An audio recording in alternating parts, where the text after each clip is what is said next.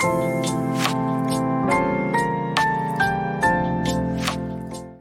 数秒前より元気になれる弓嫁ラジオをスタートします。おはようこんにちは。こんばんは。ハロー弓嫁です。このラジオはオーストラリア在住19年の弓嫁が日々のハッピーや発見を声に乗せてお届けふわっとトークラジオです。今日は9月6日火曜日ですね。皆さんどんな火曜日の午後お過ごしでしょうか？弓嫁が住んでいるオーストラリア昨日まではねすごい寒くて雨だったんですが今日からちょっと回復するのかなといったようなお天気となっております。そう太陽がね顔を出してくれているので少しね春の陽気が感じられる朝を迎えておりました。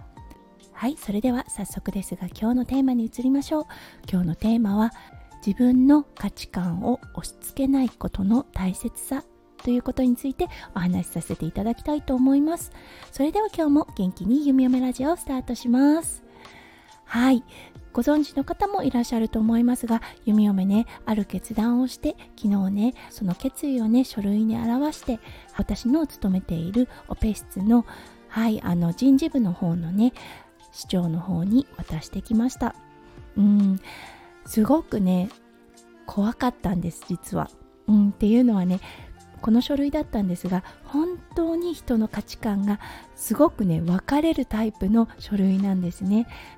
そうそれで弓嫁はその市長がどんなことを考えているのかっていうのをあまり分からなかったんですよね。だからすごくね自分の意思を否定されるのが怖かったんです。うん、でもね自分の意思に嘘をつくことができなかったから考えに考えた上に提出した書類となります、うん、でもねやっぱり立場の上の人にね自分の意思を示すもしかするとねオーストラリアの人はそれに対してあんまりね違和感ってないのかもしれません。ただね弓嫁は日本で育った日本人なので意思をね示すっていうことがちょっとね苦手意識があります。周りがどう考えるかをどうしてもね気にしてしまうところがあってそしてねまして立場の違う人に対して自分の意見を出す。そしてその相手のね立ち位置がわからない場合はなおさらあ難しいなって思ったんですよね。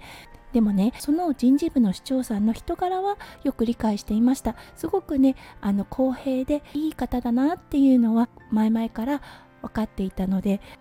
うん、理由を説明した上で、はい、あの書類を出した時に、うん、あのすごくね公平だったんです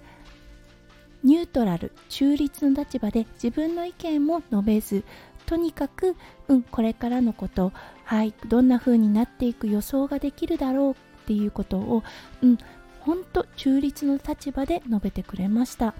ものすごくありがたかったですよね。そうどうしてもねあの人によっては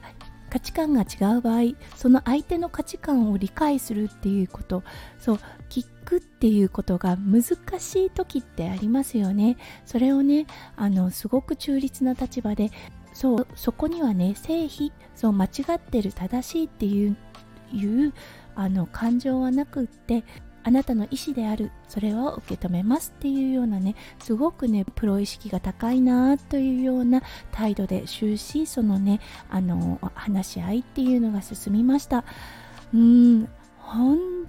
当にありがたかったです。そしてね目指すところが見えましたよね。うん彼女を通してですが大きな学びがありました。そうあの人によってね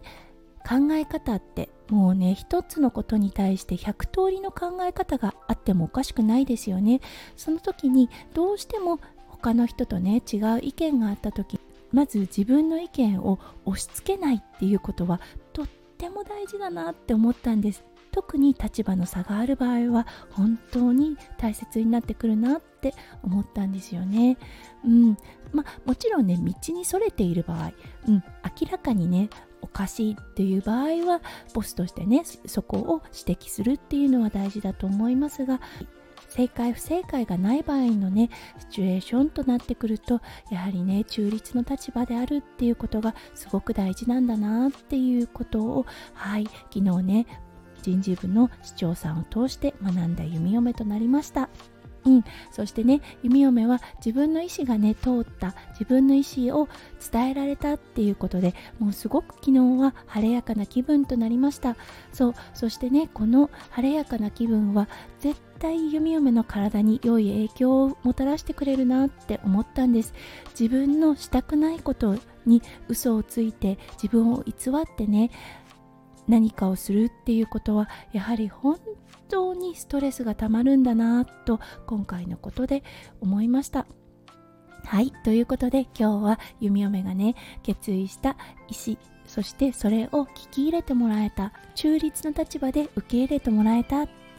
そのね嬉しさそしてねそこから気づいた大きな学びということについてお話をさせていただきました。今日も最後まで聞いてくださって本当にありがとうございました。皆さんの一日がキラキラがいっぱいいっぱい詰まった素敵な素敵なものでありますよう夢読む心からお祈りいたしております。それではまた明日の配信でお会いしましょう。数秒前より元気になれる弓嫁ラジオ弓嫁でした。じゃあねバイバイ。